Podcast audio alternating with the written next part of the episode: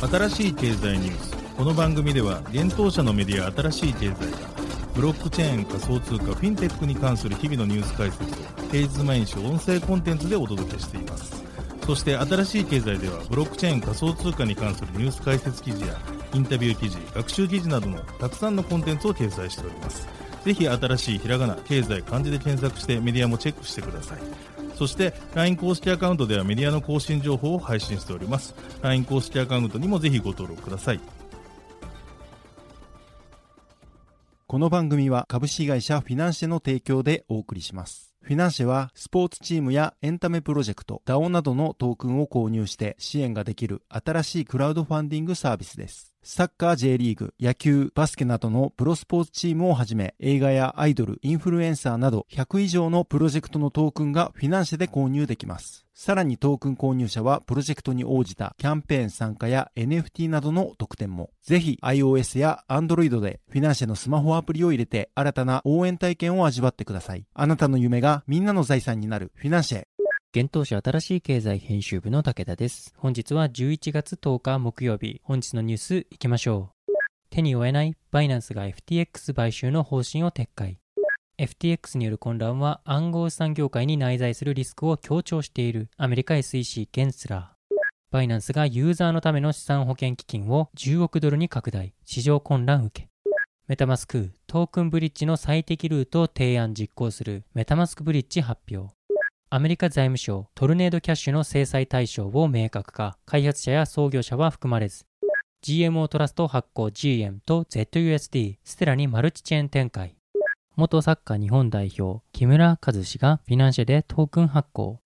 一つ目のニュースいきます。手に負えないバイナンスが FTX 買収の方針を撤回というニュースです。バイナンスが昨日表明した FTX の買収方針を撤回しました。バイナンス CEO の CG 氏が買収に関する LOI 基本合意に署名したことを表明してからわずか1日でその判断は急転しました。昨日の CG 氏の報告によると基本合意は拘束力のないもので最終的な買収判断はバイナンスが FTX でデューデリジェンスの上行うとしていました。また CG 氏はこの契約が正式に成立するには対応事項が多く時間がかかるともコメントしていました。バイナンスは日本時間11月10日6時にツイッターで企業デューデリジェンスの結果、また顧客資金の誤処理及びアメリカ当局の捜査疑惑に関する最新の報道を受け、当社は FTX.com の買収の可能性を追求しないことを決定しましたと報告しています。今回の買収騒動を受け、FTX の顧客資金の取り扱いについて、アメリカ商品先物取引委員会とアメリカ証券取引委員会が調査を行っていることが報道されています。CG 氏は買収発表後に全ての暗号資産取引所が準備金の証明を行う必要があると主張。同氏は銀行が準備金を投融資に回し運営を行うが、暗号資産取引所はそれをすべきではないと述べ、近くバイナンスが準備金を証明し、完全な透明性を示す方針であることを明かしています。今回バイナンスが FTX 買収を進めたのは、流動性危機に陥った FTX 発行の FTT トークンに関わる顧客を保護するために FTX からの支援要請を受けたとのことでしたが、バイナンスは当初は FTX のお客様に流動性を提供するためのサポートができればと考えていましたが、問題は私たちの手には負えませんし、助けることもできませんとその判断を伝えています。バイナンスは業界の主要プレイヤーが破綻するたびに消費者は被害を受けることになります。私たちはここ数年暗号資産のエコシステムがより回復力を増していることを目の当たりにしており、やがてユーザーの資金を悪用する異常者が自由市場によって淘汰されると信じています。とコメントし、規制の枠組みが整備され、業界がより分散化に向けて進化を続ければ、エコシステムはより強固なものになるでしょうと付け加えています。このバイナンスの買収撤回を受けてか、ビットコインは2020年11月以来初めて1万6000ドルを下回っています。続いてはニュースいきます。FTX による混乱は暗号資産業界に内在するリスクを強調しているアメリカ SEC ゲンスラー氏というニュースです。ここ数日の暗号資産業界の混乱は取引仲介業者が非常に多くの中核的機能を担っているため、業界に内在するリスクを強調しているとアメリカ証券規制当局のトップが11月9日に伝えました。証券取引委員会 SEC のゲイリー・ゲンスラー委員長は、大手暗号資産取引所 FTX の財務の健全性に対する懸念を中心に、ここ数日の出来事を鑑みて、従来の金融市場の監視対象外で運営されてきた暗号資産業界のリスクを強調しました。ゲンスラー氏は Healthy Markets Association のイベントで暗号資産業界のリスクについてはこの仕事についてから1年以上ずっと言ってきたことだと伝えました。暗号資産は歴史的に規制のグレーゾーンに陥っています。現在 FTX の顧客資金の取り扱いを調査している SEC は民主党政権下で暗号資産業界のモニタリングを強めています。この記事は新しい経済がロイターからライセンスを受けて編集加筆したものです。続いてはニュースいきます。バイナンスがユーザーのための資産保険基金を10億ドルに拡大、市場混乱受けというニュースです。大手暗号資産取引所バイナンスがユーザーのための資産保険基金 Secure Asset Fund for Users SAFE を補充したことを11月9日に発表しました。これにより政府の総価値は約10億ドル相当となったとのことです。バイナンスは2018年よりハッキング攻撃などを受けた場合の価格資産の保護を目的として政府の積み立てを行っています。当初は取引手数料の10%を政府として安全なウォレットに保管すると公表していますした。なお政府のウォレットアドレスは公開されており、ユーザーはどの資産がどれくらい保管されているかをリアルタイムに確認することができます。バイナンスによると2022年1月時点で政府の価値は約10億ドルに達していましたが、その後の価格下落により直近の価値は7.5億ドルに減少していたとのことです。バイナンスの CEO であるチャンポンジオ CG 氏はツイッターにて、最近の価格下落を受け、バイナンスは政府を再び10億ドルの価値に上昇させましたと述べています。補充後の内訳は BUSD 及び BNB が約7億ドル、BTC が約3億ドルとなっているとのことです。バイナンスは今月9日に流動性危機に陥った暗号資産取引所 FTX を買収する意向を明らかにしましたが、10日にその判断を覆し、買収を撤回しました。続いてのニュースいきます。メタマスク、トークンブリッジの最適ルートを提案、実行するメタマスクブリッジ発表というニュースです。Web3 ウォレットのメタマスクを提供するコンセンシスが、ポートフォリオ一覧表示サービスであるポートフォリオ DAP 内の機能の一つとしてトークンブリッジの最適ルートを提案及び実行するメタマスクブリッジを11月9日に発表しました。メタマスクブリッジは異なるチェーン間でのトークン交換、例えばイーサリアム上のイーサからポリゴン上の WES への交換などの際に複数のブリッジプロバイダーの中から最適なルートを選出し実行するする機能です。ユーザーはポートフォリオ DAP にメタマスクウォレットを接続し、交換元ネットワークと交換先ネットワーク、トークンの種類及び量を設定します。すると自動的に最安ルートと最速ルートが表示され、ユーザーはその中から好きなルートを選ぶだけで交換が実行されます。対象となるネットワークはイーサリアム、アバランチ、バイナンス、スマートチェーン、ポリゴンの4つあり、対象となるトークンはイーサー、 WETH、標準的なステーブルコイン DAI など対象ネットワークのネイティブトークン MATIC などとなっています。また1回のブリッジの上限金額は1万ドルとのことです。メタマスクブリッジのインフラにはソケットと LI.FI という2つのブリッジアグリゲーターが採用されています。また検索対象となるブリッジは安全性と信頼性を考慮し選出されたコネクト、ホップ、セラー cBridge、ポリゴンブリッジの4種類となっているとのことです。メタマスクブリッジは現在ベータ版が公開されており、ベータ版期間中はメタマスクに対する手数料なしで利用できるとのことです。なおメタマスクは今年9月にポートフォリオ一覧表示サービスであるポートフォリオ DApp を発表しました。また今月3日には NFT バンクと提携し、ポートフォリオ DApp 上で NFT 価格推定機能を実装したことを発表しています。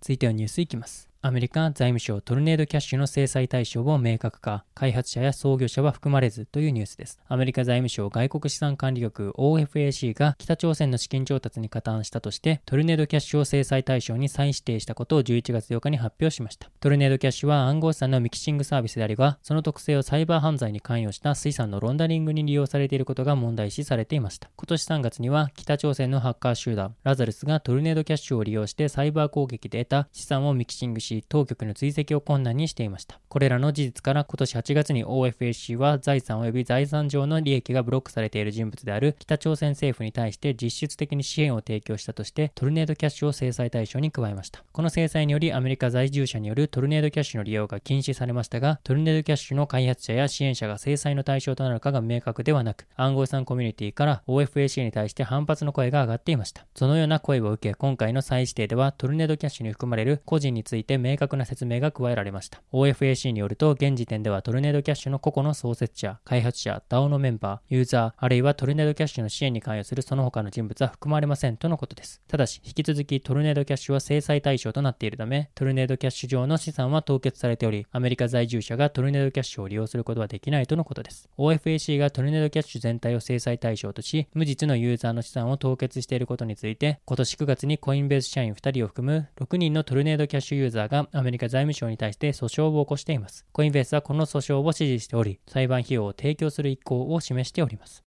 続いてのニュースいきます。GMO トラスト発行 G 円と ZUSD、ステラにマルチチェーン展開というニュースです。ステーブルコイン G 円及び ZUSD がステラネットワーク上で発行開始したことが11月10日に発表されました。両銘柄ともにイーサリアムネットワークを利用し、ERC20 規格のトークンとして発行されていましたが、今回ステラにマルチチェーン展開することになりました。G 円及び ZUSD は GMO インターネットの連結会社でアメリカ現地法人の GMO-Z.com トラストカンパニー GMO トラストが発行するステーブルコインです。G 円はアメリカ銀行法規制を遵守した 円ペッグ通貨、また ZUSD は同じくアメリカ銀行法規制遵守のアメリカドルペッグ通貨です。なお、共に日本国外で流通しており、日本国内居住者への販売はされていません。今回のステラへの対応は GMO トラストがステラ開発財団と提携したことにより実現したとのことです。GMO トラストの CEO である中村氏は、法定通貨をブロックチェーンベースのレールにつなげていく中で、G 円と ZUSD をステラネットワークに発行できたことを嬉しく思っています。ステラネットワークにステブルコイン提供を開始することは、イーサリアムよりも高速で安価かつ拡張性の高いソリューションを求めるお客様にとっても非常に喜ばしいことですとコメントしています。G 円と ZUSD は昨年3月にリキッドグローバル、9月に INX に上場しています。G 円については昨年5月にバイナンスと11月にはアメリカコインベースにも上場しています。なお、バイナンスに関しては上場時の急激な価格高騰のため取引停止となり、現在も取り扱いは停止されています。また G 円はユニスアップ V3 やスシスアップといった DEX でも取り扱われています。現在の G 円の時価総額は約27.2億円で ZUSD は約2億円となっています。なお G 円と ZUSD の価値の裏付けとなる資産の証明は外部の公認会計士が行っており、連邦預金保険公社の非保険銀行に保管されている法定通貨による裏付けがされていることを公的な監査により証明した上で、毎月監査レポートを通じて開示しているとのことです。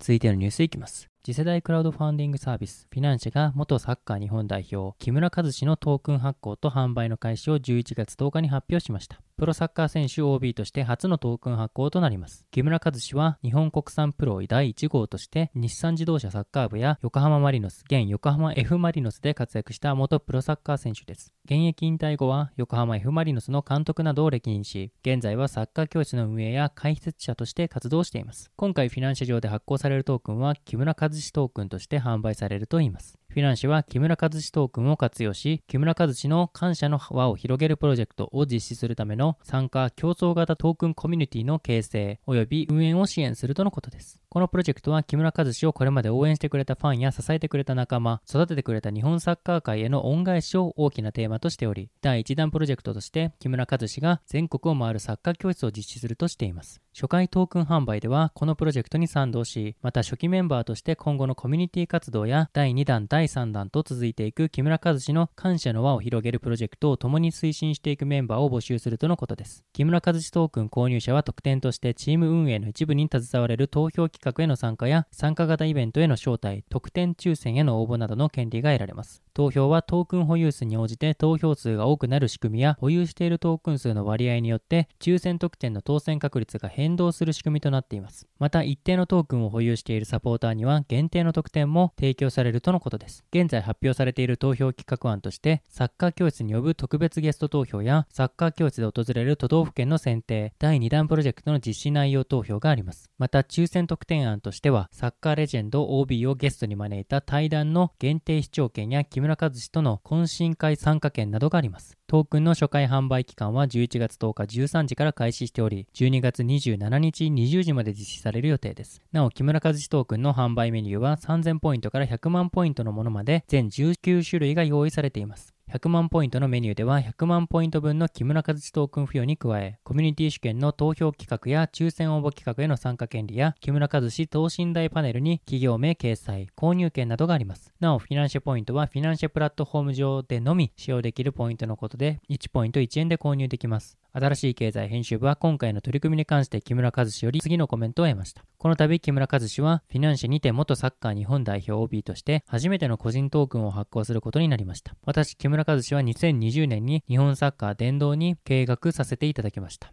これは一人で成し遂げたことでなく、たくさんの方々の支えや応援をいただき成し遂げることができたことです。そのため、今回発行する木村和志トークンでは、私を今まで育ててくれ、支えてくれたファンの皆様、苦楽を共にした仲間、日本サッカー界への恩返しをテーマとし、木村和志の感謝の輪を広げるプロジェクトをトークンホルダーの皆様と取り組んでまいります。このプロジェクトを通じてたくさんの方と出会い、触れ合いながら一緒に面白いことをしていくことを楽しみにしています。よろしくお願いします。